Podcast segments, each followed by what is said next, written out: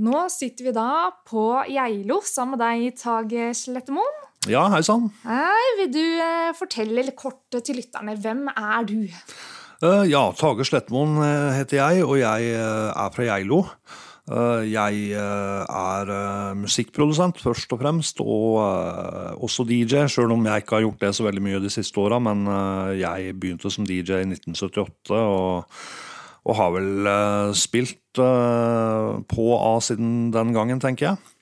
Så jeg er en musikkmann. Jeg driver med hiphop for det meste. Produserer rap og hiphop, og også litt housemusikk og litt disko og forskjellige sånne ting. Veldig musikkgal fyr, da. Ja, I, i 1978 så var du ni år gammel, stemmer det? Det stemmer, det. Jeg var ni Ja. år gammel da jeg begynte som DJ. og eh, Jeg ble inspirert av faren min, da, for at han var musiker. Og han eh, lærte meg hva DJs og diskomusikk og sånn spilte diskomusikk for meg, og det likte jeg veldig godt da jeg var liten. og da han lærte meg om diskjoker, og jeg hørte på radioen og sånn, eh, folk som var DJ der, og ble jo bitt av basillen allerede da. og Bestemte meg for det at det var DJ jeg skulle bli når jeg ble stor. og og jeg ville jo helst ut og spille med en gang, men jeg hadde jo aldri spilt, og jeg var jo altfor ung. fordi at det var jo stort sett 18-årsgrense på nattklubber og diskoteker og sånne ting. Og så, men så ble det jo etter hvert øh, klassefester og barnedisko og fritidsklubb på Geilo, så da spilte jeg jo på, på det fra jeg var øh, ni år gammel og til jeg blei 15. Og da begynte jeg å jobbe på diverse nattklubber på Geilo. Ja. Men og, og som niåring, Ja. åssen eh, Altså, var det bare å møte opp og si 'hei, jeg har lyst til å være DJ her på Nei. Nei? det, det, det var ikke så enkelt, for det var jo eldre ungdommer uh, som hadde De hadde diskoanlegg, og de var jo veldig skeptiske egentlig til å la oss yngre, altså ungene, få slippe til der. Så vi måtte bli lært opp litt av de eldre gutta, og når vi hadde liksom klart å bevise at dette klarer vi sjøl, da fikk vi lov til å spille. Og da var vi sånn ni Det var jeg og en kompis, og da var vi sånn ni-ti år gamle, og vi hadde barnedisko på Fjellvang som ble arrangert av mora mi og tanta mi og noen andre foreldre, så så det, det starta der, altså. Ja. Eh, du nevnte at eh, faren din var en eh, stor eh, inspirasjon når eh, det gjaldt musikken. Kan du fortelle hvem var eh, far din? Faren min han eh, heter Harald Slettmo. og han eh, spilte gitar og sang i forskjellige band. Han var altså fra 60-tallet og framover, og han var med i et band som heter The Clinkers, som en gang vant Buskerudmesterskapet. Og i The Clinkers så det var stort sett hallinger som var med i det bandet, blant annet Arne Sandum og Arne Morslåtten som starta opp Hellbillies. Og når de vant Buskerudmesterskapet, så var førstepremien å spille inn en singel for et uh, plateselskap som heter Aksent, og det gjorde de. Og den, eh, den tida så sang de ikke på norsk, men, og ikke på halling heller, men på engelsk. Så eh, låten heter No More Potations. Den var vel skrevet av Morslåten, tror jeg. Og B-sida var en Kinks-coverlåt som heter Because. Og den gjorde det ganske bra eh, rundt om i Norge, så de hadde en del konserter og sånne ting, men det ble med den ene singelen. Um, faren min han spilte den singelen veldig mye hjemme når jeg var liten, så jeg digga jo den og hørte på den og hadde lyst til å bli like tøff som eh, pappa, så jeg eh, bestemte meg jo allerede for da for at jeg skulle gi ut, eh, klare å gi ut plate en eller annen gang, jeg òg. Så, men det er litt artig historie, da, for Klinkers førte jo da etter hvert Eller det, i hvert fall det førte vel ikke til Hellbillies, men i hvert fall noen av medlemmene i, i Klinkers og var jo medlemmer i Hellbillies, da. Men hva spilte far din? Eller sangen? Eller hva? Ja, han sang og spilte gitar. Ja. Men eh, hvor kom det Altså, at du hadde lyst til å være DJ. Hvor kom eh, det fra? Det, det kommer fra det at uh, jeg likte veldig godt diskomusikk Når jeg var liten. Den tidlige diskomusikken, sånn som Bonnie M og Donna Summer og, sånn, og, og Saturday Night Fever, som jeg prata om. og og det var faren min som kjøpte de platene til meg og fortalte meg om disko og DJ-ing. Og eh, jeg hørte på Radio Luxembourg, som var en sånn stor eh, radiostasjon i England, som eh, faktisk Tony Prince, som er sjefen for DMC, som arrangerer de VM i DJ-konkurransene den dag i dag, han hadde radioprogrammer på Radio Lux, og de hørte jeg på. og jeg hadde, Da hadde jeg lyst til å bli som han. og jeg hadde lyst til å bli discjockey ut ifra det, så sånn starta det at jeg ble discjockey. Så det begynte med at jeg satt med en platespiller hjemme og bare prata ut i lause lufta, gjerne på engelsk, da, for jeg ville jo være som de på Radio Lux, og da de prata jo engelsk, alle, men det var jo i England. Så um, da bare satt jeg og prata ute i rommet mens jeg spilte den vesle, beskjedne platesamlinga mi. Så det begynte der, og så derfra til at jeg spilte på, på klassefester på skolen, da når vi hadde det fra tredje klasse og utover. Men fikk du da bruke utstyret de hadde på da, enten klassefesten eller da ja, nei, Den barnediskoen som du nevnte også? Ja, når det var klassefest, da måtte jeg ha med meg egen platespiller. Så da var vi gjerne et par uh, unger som hadde med hver vår platespiller og, og spilte. Uh, på fritidsklubbene, ungdomsklubber og barnedisko og sånn, så hadde de kjøpt inn, altså ungdomsklubben, de eldre ungdommene, de hadde kjøpt inn uh, diskoanlegg. Så da fikk vi lov å bruke det. Mm. Og de fleste nattklubber og sånn hadde jo anlegg, så vi slapp å, å ta med det sjøl av. Kanskje sånn i seinere år, når jeg hadde mer mikseshow og sånn, så hadde jeg med mitt eget utstyr. Fordi at uh, man gjør det mye bedre på det utstyret man er vant til å, å mikse på. Ja, nemlig. Ja, for jeg tenker altså, Når du har klart å bli norgesmester ja. i dette her, så må mm. du ha fått øvd på en eller annen måte. Ja, ja man, er, altså, den, den, øvingen den er så detaljert, og at da er man nødt til å ha sitt eget utstyr. Ja. Men er det noe av det samme utstyret du har eh, her i hjemmestudio nå? Eller er ja. alt uh, oppgradert? Ja, mikser og sånn blir uh, stadig oppgradert. Men ja. platespillerne, de gode gamle Technics 1212 som har vært DJ-standard i årevis, de er det enda på DJ-konkurranser. Veldig mange nattklubber har vel gått over til CD-spillere, men de bruker jo memory sticks og sånn. De bruker jo ikke CD lenger. men men de platespillerne fra Technics er fremdeles standarden uh, sammen med CD-spillerne fra Pioner. da. Mm. Jeg kommenterte jo den jeg kom inn i stua her, at du har jo en voldsom eh, platesamling eh, borti hjørnet her.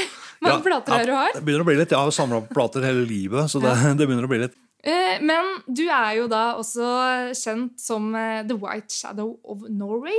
Ja, rett og slett. Og, det er jo artistnavnet mitt. Ja. Og DJ-navnet mitt har vært det i mange år, da. Ja, for du har jo vært og spilt eh, og jobba en del i utlandet. Ja. ja. Når var det du eh, reiste ut ifra Norge? Uh, vel, altså, det, det, begynte med at uh, etter at jeg hadde spilt da, på, på barne-, ungdomsdiskoer og fritidsklubb på Geilo og nattklubb på Geilo et par år, så når jeg var 18, da ble jeg med på Norgesmesterskapet i platemiksing, som ble arrangert av Discomix Club, eller DMC, som har arrangert det i årevis helt siden ja, De begynte vel, Første konkurransen var vel i 85, og de driver på enda, de arrangerer det enda. Så øh, vant jeg NM i platemiksing i 88-89, og da var jeg med i VM i London. Så det, det, var vel det første. og Da spilte jeg på noen klubber eh, der borte også. I tillegg til at jeg var med på konkurransen, så kom jeg på tiendeplass i VM i 89. Så det var, eh, det var begynnelsen på å spille utenfor Norge. Og uh, når jeg var på, på, VM der, så møtte jeg ei dame fra New York som var manager og journalist, og vi holdt kontakten, og det endte da til slutt opp med at hun inviterte meg over til New York, og så flytta jeg over dit altså for å spille, for å være DJ, og da endte det opp med at jeg eh, Altså, Hun kjente jo alle, hun kjente hele musikkmiljøet og hele DJ-miljøet og klubber og sånn, så hun fikk meg inn på de beste klubbene i New York, så da uh, gjorde jeg det eh, på 90-tallet. Ja, fra 91 til 94 rundt der, tenker jeg. Og ja, så det, Da endte jeg på med å spille i den byen jeg alltid hadde drømt om å reise til å spille, som var uh, New York. Mm. Men kunne du leve av det? Fikk du inn eh, nok til å altså, ha en plass å bo og mat og alt sånt? Ja, det var vel uh, både og. Ja. Det var I de gode periodene, ja, og i de dårligere periodene kanskje ikke. Men uh, nei, det var vel ikke for penga man gjorde det sånn først og fremst. Man levde jo, man overlevde jo, men uh, Altså I New York så var det sånn at det ble nesten De regna nesten med at du uh, spilte der uh, billig, fordi at det var så mange om beinet. Det var så mange som ville spille på de store klubbene der nede at de tok dem nesten på gitt. sånn sett, Så det var ikke for penga man gjorde det. Det var jo det var liksom drømmen som gikk i oppfyllelse for min del. Mm. Men hvis det var såpass mange som hadde lyst til dette her, mm. hvordan slapp du inn da på disse pubene her? Eh, jeg slapp inn fordi jeg var en veldig bra DJ, først og fremst. Og, eh, men jeg hadde jo manageren min, og, og, jeg hadde andre som jeg var kjent med i miljøet der borte, som uh, hadde muligheter til å få meg inn på de beste klubbene. Så pga. det så klarte jeg det. Men var det gjennom der og du fikk eh, en del kontakt? For du har jo jobba som Mm. musikkprodusent etterpå, og Ja. med mange store artister eh, da borte i USA og sånn. Kan du nevne noen av dem du har jobba med, eller? Ja, Uh, altså Det jo begynte når jeg bodde i New York. Uh, da jobba jeg med en, uh, en som heter Jamalski, og den låta jeg la på scratching for å, og var med og produserte for han, den, den endte opp eh, på soundtracket til en film som het Last Action Hero, som var en eh, Arnold Schwarzenegger-film. Så det var vel det første sånn skikkelig kjente jeg gjorde. Så kom jo albumet til Jamalski ut og på samme selskapet som Fugees og sånn, så da, da hadde jeg jo de kontaktene der allerede da. Eh, men når jeg flytta hjem igjen, så da begynte jo internett å komme mer og mer inn på banen. Så eh, jeg har jo kontakt med de folka jeg kjente i New York på den tida jeg bodde der, men eh, de fleste kontaktene mine og sånn er bygd opp via internett. Så de Jeg har jo jobba med veldig mange artister, da, sånn cirka begynner ja, rundt 300, tror jeg. De mest kjente av de er vel eh, sånn som Snoop Dogg og Wu-Tang Clan og G-Unit og Army of the Pharaohs, Cool G Rapper og Kim og de fleste eh, store hiphop-legendene og mange av de beste hiphop-artistene. da, og eh, de, eh, de tinga der har jeg jo hooka opp eh, for det meste via internett. Ja. Men herregud, Snoop Dogg, der ble jo jeg litt eh, starstruck. holdt på å si. Kan du fortelle litt eh, hva slags låt eh, var det? Ja, jeg ble litt starstruck uh, sjøl ja, når jeg fikk eh, tilbud om det. Nei, altså det var eh, Det er en låt som heter The Anthem, som uh, egentlig var en 50-årsgave til meg sjøl. Jeg, jeg fant at jeg skulle slå litt ekstra på stortromma og feire det at jeg var 50, og da prøve å hooke opp så kjente rappere jeg kunne til den låta og sånn. Så Snoop Dogg var en av de, og Chuck D fra Public Enemy var en annen av de. Og Keith Murray også er jo kjent. Han eh, har jo vært samme gjengen som EPMD og Redman, også som er veldig kjent. Så, så jeg ville lage en, en sånn skikkelig bra låt for å feire 50-årsdagen min. Og, og da, men det òg blei altså det, det gikk via kontakter på, på nettet. Så det er ikke sånn at jeg har Jeg ringte Snoop Dogg og så sa det at du, Snoop, kan ikke du eh, sende meg et vers, liksom? Det, det, det gjorde jeg ikke. altså så, Men eh, nei, det, var, det var business som, som skjedde på nettet, hvor man liksom ja, noen venner og kontakter man får, så får man flere, så får man flere, og så plutselig så er man oppi der hvor man kan klare å få uh, en gjesteopptreden på en låt av de helt kjente og store artistene. Men det tok meg lang tid å få den i land. altså Det fra Snoop Dogg det er bare to linjer av et vers. Og jeg brukte Jeg tror jeg brukte fire-fem år faktisk på å få den dealen i, i land, så jeg kunne ha med han på den låten. Så det er den store forskjellen når noen er Det spiller ingen rolle egentlig hvor gode rapperne er, men altså når noen blir kjent over et visst nivå, da kommer det masse problemer som vanskeliggjør den prosessen som vanligvis er veldig lett da når det gjelder å få med uh, mer eller mindre kjente artister. Men de største kjendisene er vanskelig, så jeg var kjempeglad når jeg endelig klarte å få det i land. Det var mye strev og pes for å få til det. Ja, for da kom den låta ut for ca. et år siden. da. Ja, den kom ut for ca. et år siden. Jeg ga den ut som singel Ja, nemlig. på, men, på eh, nettet. Ja, men eh, vi må jo faktisk høre den låta. Ja, den tok jeg med meg, så den eh, kan dere få spille. Vet. Ja, nei, men Da skal vi la lytterne høre på den. For du har jo nå da flytta hjem, bosatt deg på eh, Geilo. Ja. I barndomshjemmet ditt. Det har jeg. Og jeg har jo bodd eh, på Geilo i mange år nå. Eh, Men jeg har vel, jeg tror, jeg vet jo, man kan ikke si det her helt sikkert, men jeg tror at jeg har flytta tilbake igjen til Geilo for godt. da. Ja. Og da synes jeg at det er, og Nå jobber jeg med så mye artister og folk rundt om i verden, og sånn at da syns jeg det er gøy å kunne gjøre noe lokalt òg. Ja, for nå sitter vi jo i stua di, og du Mm. har jo fullt hjemmestudio her, faktisk. Ja, jeg har det. Jeg har platespillere, jeg har miksere og alt som trengs for å både mikse og lage musikk hjemme. Ja. For eh, nå framover så skal jo du, eh, som du sier, altså satse mer lokalt òg. Mm. Blant annet her i Radio Hallingdal, hvor du skal ha et eget program Ja, som du kaller eh, DJ Mix. Kan du fortelle litt om hva slags program dette er? Ja, jeg, jeg tenker å, å liksom ta nattklubbene og flytte det litt inn på Radio Hallingdal.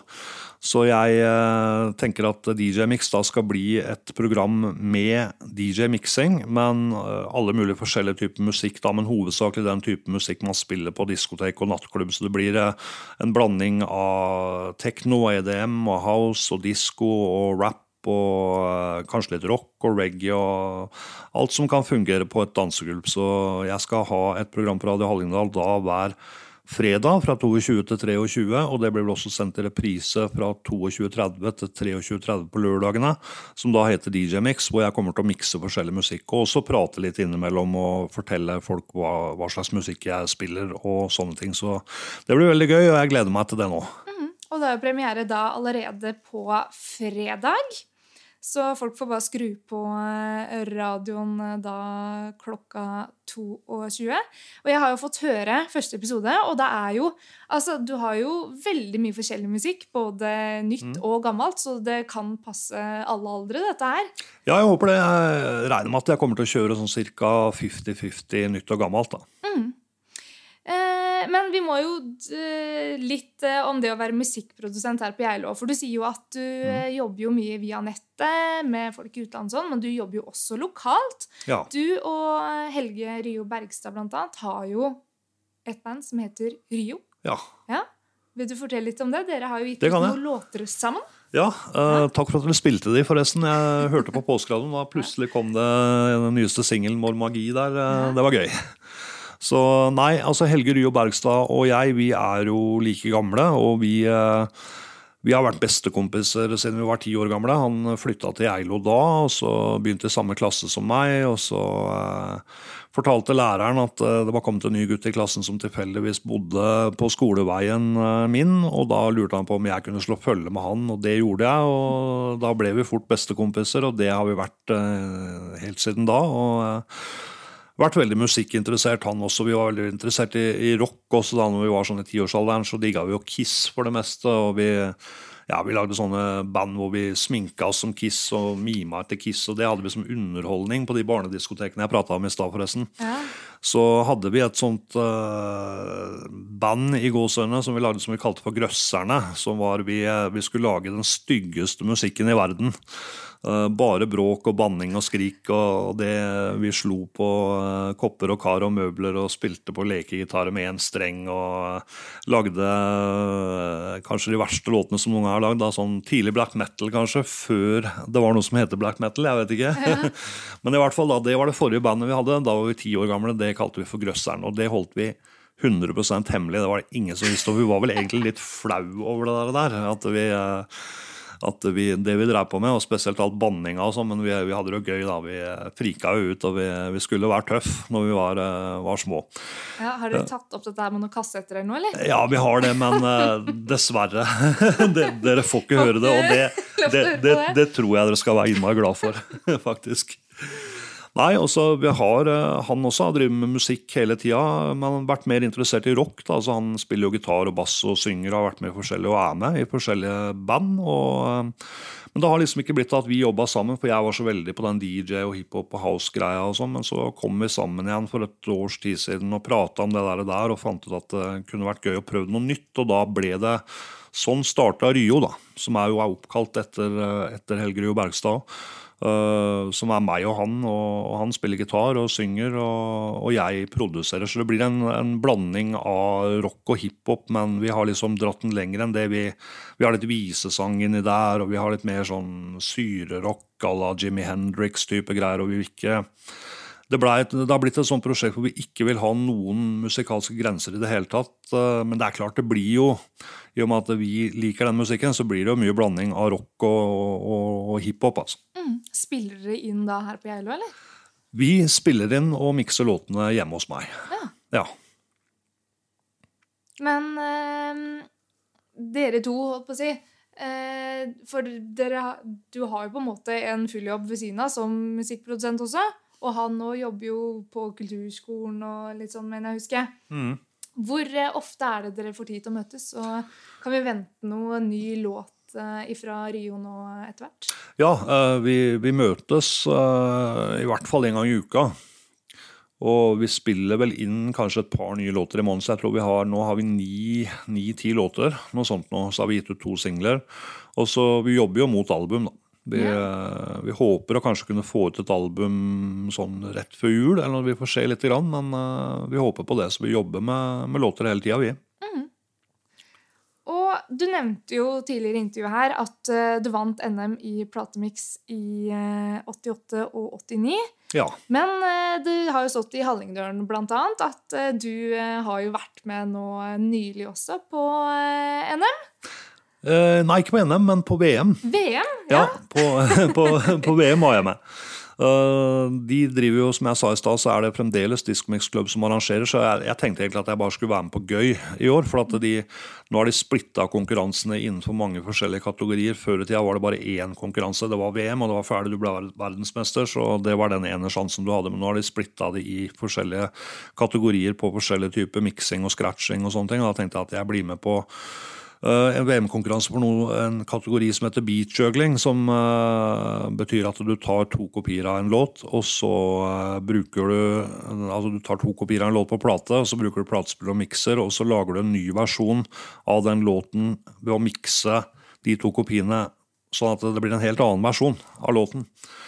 Så det var jeg med på nå. Det, det var nå nylig, og da kom jeg på tolvteplass der, og det var veldig bra, for det var 107 stykker som var med fra hele verden. og Jeg vil si at 100 av de var skikkelig gode, så jeg ble skikkelig overraska. Fordi jeg, jeg, gjorde det egentlig bare på gøy. Ja. Og, så jeg øvde bare et par timer, og sånn, så gikk det veldig bra. Så jeg ble, nei, det var, det var gøy. Så da, jeg tror nok jeg skal være med på flere konkurranser og prøve å vinne det der, det der etter hvert. det tror jeg. Men uh, ja, det, det, gikk jo av stabelen nå for et, uh, en uke siden, eller noe sånt. Mm. Men var det flere norske enn du som var med, eller? Nei, jeg var den eneste norske som var med. Og er, altså, den, den, konkurransen var helt ny, så jeg ble jo den første norske som var med der. da. Mm. Og det har ikke vært eh, det var tanken min litt, å kanskje prøve å dra opp miljøet litt, få med litt flere norske dealers. For det har ikke vært noen norske DJs med der på flere år, faktisk. og Av en eller annen grunn så har ikke Skandinavia vært med så mye. ellers Jeg har en sånn tanke om det, og kanskje prøve å dra opp interessen litt for det. da, Siden jeg har den interessen for DJ-miksing og sånn er så stor uh, hos meg òg, da. Mm. Men det var gøy å være med og fremdeles gjøre det bra i en alder av 51. Jeg trodde ikke mine egne øyne at jeg kom så høyt. Så det var en som trakk seg, og så da endte jeg vel på 11.-plass. Og det var, det var veldig kult. Men spiller du, altså du, sånn som på eh, utestedene og sånn her på Geilo? Spiller du noen gang ute der? Nei, det har jeg ikke gjort på, på mange år. Det kan jo hende at jeg får lyst til å begynne med det igjen. Det, det, er mulig, men jeg har, har, jeg har, fokusert på å lage og produsere musikk da, mm. i mange år nå. Mm. Eh, for altså, rundt om i Norge òg så har jeg fått med meg at du har eh, produsert for eh, både Paperboys mm. og for f.eks. Ja. Åssen låter er det du har eh, vært med på der? Uh, vi hadde et prosjekt uh, som heter Glamlife. Og det var jeg og en, en kompis fra Gjerlo. uh, Dire Pope. Han uh, var DJ-en til Paperboy seinere. Uh, og jeg produserte for de, og vi, vi hadde, altså I Glamlife så hadde vi med oss en gjeng med rappere. og Det var en kar som het Clean Cut, fra en gruppe som het Representant 2000, som også er en kjent gammel norsk hiphop-gruppe. Og så hadde vi Vinni fra Paperboys og Madcon uh, som var med på det prosjektet. Så de, eh, de, var sammen på de låtene vi lagde, og jeg produserte og la scratching på de. Og vi ga bare ut en singel som heter The Glam Life. Den kom ut i år 2000. Uh, eh, men vi hadde bra med presse på den, og veldig bra låter. Vi, uh, den gjorde veldig bra i hiphop-miljøene, og den var på topp 20 på TV, som det var den gangen. Så var det musikkvideoprogram. Uh, som og da opptrådte de live med den der og sånn. Så det var helt i begynnelsen på karrieren til Paperboys og Malcolm, kan du si. da. Mm. Og derfra så var det bare én vei, og det, det var opp med det prosjektet òg. Så det Nei, det er en stund siden. Det er det. Ja, Det var vel første singelen de var med sammen. De hadde vel uh, singler ute før det hver for seg, tror jeg. Mm. Eh, men eh, hva holder du på med nå om dagen, da? Uh, ja, nå i det siste har det, var det, ble det jo mye med det med VM. da, Forberede seg til det og øve, øve en del. og, og, sånne ting. Men jeg driver og produserer for forskjellige artister i USA og i Norge. Og så driver jeg med diverse diskoprosjekter som jeg prata om. Jeg remixer gamle diskolåter. og Jeg har jo lagd en del housemusikk som jeg har gitt ut, så jeg eh, driver og lager nye låter der og fortsetter med det og tenker på å få de ut til forskjellige plateselskaper rundt om i verden etter hvert å få gitt, ut litt mer ting når det gjelder eh, house og techno og sånne ting òg. Så det er litt forskjellig musikk og litt forskjellige prosjekter eh, hele tida, egentlig. Mm. Men eh, eh, nå som du sier altså, at du jobber eh, via nettet, Ja. er det liksom folk du har kjent eh, i mange år fra USA og sånn? Eller Ja, no- blir du kjent med nye på nettet og sånn underveis? Ja, Noen ganger så er det folk jeg har kjent siden jeg bodde i New York, og andre ganger så er det helt nye folk som kontakter meg eh, på, på nettet og vi da lager låter med en gang. Det som er veldig bra med nettet, er at du, man får jobba veldig effektivt. Og, og man får fokusert på det man skal gjøre når det gjelder musikken med en gang. da. Før når vi hang i studioer og sånn, det var mer gøy, men altså vi hadde det mer gøy da, men da var liksom kanskje halvparten av tida festing og sånn òg. Men når man jobber på nettet, så er fordelen at da får du jobba fokusert 100% og jobba med musikken 100% da. Men når du ikke sitter eh, inne i hjemmestudioet ditt her, hva gjør du da på eh, Geilo? På Geilo? Ja. Det var, Eller reiser du vekk fra. Eh, Mm, ja, det, ja det, hender, det hender en sjelden gang, men det er, det er faktisk mye jobbing med dette. her, At jeg er stort sett hjemme og jobber med det. altså. Det er Mesteparten av tida. Mm. Det er klart jeg tar meg litt fri av og til, og sånn, men uh, mesteparten av tida går nok med på det, ja. Ja. Men du har jo fin utsikt ut her. Du ser jo bort på vestlia og Ja, ja. ja. Det er utsikt over hele, hele Geilo her. og Fin natur og sånn, så det, man føler jo ikke at man sitter innesperra i et studio, heldigvis. da. Nei. Det ville jo blitt litt kjedelig om man skulle gjort det hele tida. Ja. I lengden. Ja. Har du noe familie eller noe sånn rundt på Geilo nå, eller? Uh, ja, jeg har, altså Tanta mi bor jo, er jo nærmeste nabo. Og sånn, Jeg har uh, flere slektninger og sånn på Geilo. Og eh, kamerater fra barndomstida. Da, du har jo Helge, da, som du nevnte. Ja, ja, Er det ja. flere, eller har de fleste Ja. flytta vekk? Ja, Noen har flytta vekk òg, ja. Og de pleier jo å komme, komme innom en tur når de er på Geilo. Mm. Ellers så er det vel Helge og jeg som henger stort sett sammen, og Helge Ryo. Ja, det er vel det. Mm. Det er så mye andre ting som kommer når man blir litt eldre, og da Man kan liksom ikke bare henge rundt med, med kompiser og sånn hele tida heller. Vi, vi, vi prøver å, å sette av så mye tid som mulig til det. ja. Men under VM, eh, du sa du miksa to låter. Hvilke låter var det da du valgte å mikse sammen? Ja, altså du bruker to kopier av samme låten, da. Ah, ja, okay. uh, som regel. Nei, jeg brukte en, en gammel elektroklassiker som heter The Soul, som egentlig har vært brukt veldig mye i miksekonkurranser uh, opp igjennom, men det var en stund siden nå, så da tenkte jeg at i og med at den allerede er en klassiker sånn i DJ- og miksesammenheng, så skal jeg prøve å gjøre noe nytt med den, så det var den låten jeg brukte. Og så hadde jeg litt eh, dialog og lydeffekter og sånn uh, ved siden av. Den videoen av det ligger jo på YouTube, så det er bare å søke på hva blir det da? Det blir vel White Shadow Norway DMC 2021, tror jeg. Da vil den komme opp. Ja, og det har blitt ca. 500 utgitte låter, skjønte jeg? Ja, sånn eh, til sammen så, så har det blitt det nå, ja. Og jeg fortsetter jo, jeg driver på enda, så jeg fortsetter å produsere for folk og jobbe på forskjellige musikkprosjekter og sånn, så det fortsetter å komme ut låter eh, nå. Ja. Så det begynner å bli litt etter alle, etter alle disse åra. Ja, nemlig. Og Mm. helt på slutten her, eh, før vi avslutter intervjuet, så skal vi også høre en eh, altså, veldig fersk låt. Kom ut 4. juni. Ja. Kan du fortelle litt eh, om hva slags låt er det? Ja, altså På en måte er det en veldig fersk låt, og på en annen måte så er det en veldig gammel låt. Fordi det er en gammel låt med, med Bee Gees fra Saturday Night Fever-filmen og soundtracket som jeg eh, ble forespurt å lage en remix av, altså en ny versjon av. da. Og Den kom jo egentlig ut, altså Originalen kom jo ut i 1977, og Saturday Night Fever var jo den filmen som gjorde diskoen kjent rundt om i verden. Så det var litt gøy. Og jeg starta jo med disko. Det var jo det faren min spilte for meg, og det var, var sånn jeg ble interessert i DJ-ing. Så jeg kom jo fra disko, egentlig, diskomiljøet, før jeg begynte med hiphop. Og, eh, så det var veldig gøy å få den muligheten. Så eh, den miksen jeg lagde av den låten, da tok jeg den låten Den varte vel i tre og et halvt minutt, og jeg lagde en ti og et halvt minutt sånn diskoversjon av den, som er, passer bra å spille ut på diskotek. Da, mye trommer og gjorde om eh, hele arrangementet og sånne ting. Så den kommer ut på vinyl nå på et selskap i London som heter eh, Popshop. Den kommer ut nå 4.6, og den kan bestilles på junodownload.com. Spennende. Men lytterne kan jo da altså få høre den eh, her nå også. De slipper å vente, så de kan få lov å høre på nå. Og så må jeg bare si det også at jeg kommer ut med enda en sånn diskomiks uh, på et annet selskap i London som heter Wayback Wednesday, og den kommer ut på vinyl uh, den kommer ut på vinyl. Det er den som kommer ut på vinyl 4. juni, sorry, og så er det den Bee Gees-låta kommer ut 20. Så begge de kommer i juni. Uh, men den andre diskolåta der, den har jeg uh, Det er også en sånn lang disko-remix-låt som jeg har kalt opp etter Geilo, så den heter faktisk Geilo 79. Mm. Så det er litt sånn Går tilbake igjen til det gamle diskomiljøet som var på Geilo på den tida, som ikke var så veldig stort, men det var veldig bra da det var ganske mange DJs sånne ting på Geilo i den tidlige diskotida, når man tenker på hvor liten plass det egentlig er. Ja. Så den er liksom min hyllest til Geilo på diskotida. Geilo 79. Ja. Så begge de kan forhåndsbestilles på nettet nå, men vi kan i hvert fall høre på den uh, Bee Gees-låta, kan vi ikke det? Jo, for vi får lov til å spille den eh, nå på radio selv om den ikke er slik. Ja, dere, ja, dere kan uh, få lov til å spille den. Det går helt fint. Ja, Supert. Nei, men da avslutter vi intervjuet med å høre på den. Tusen takk for at du stilte opp, Tage Slettemo. Jo, takk for at jeg fikk komme. Du har hørt en podkast fra Radio Hallingdal.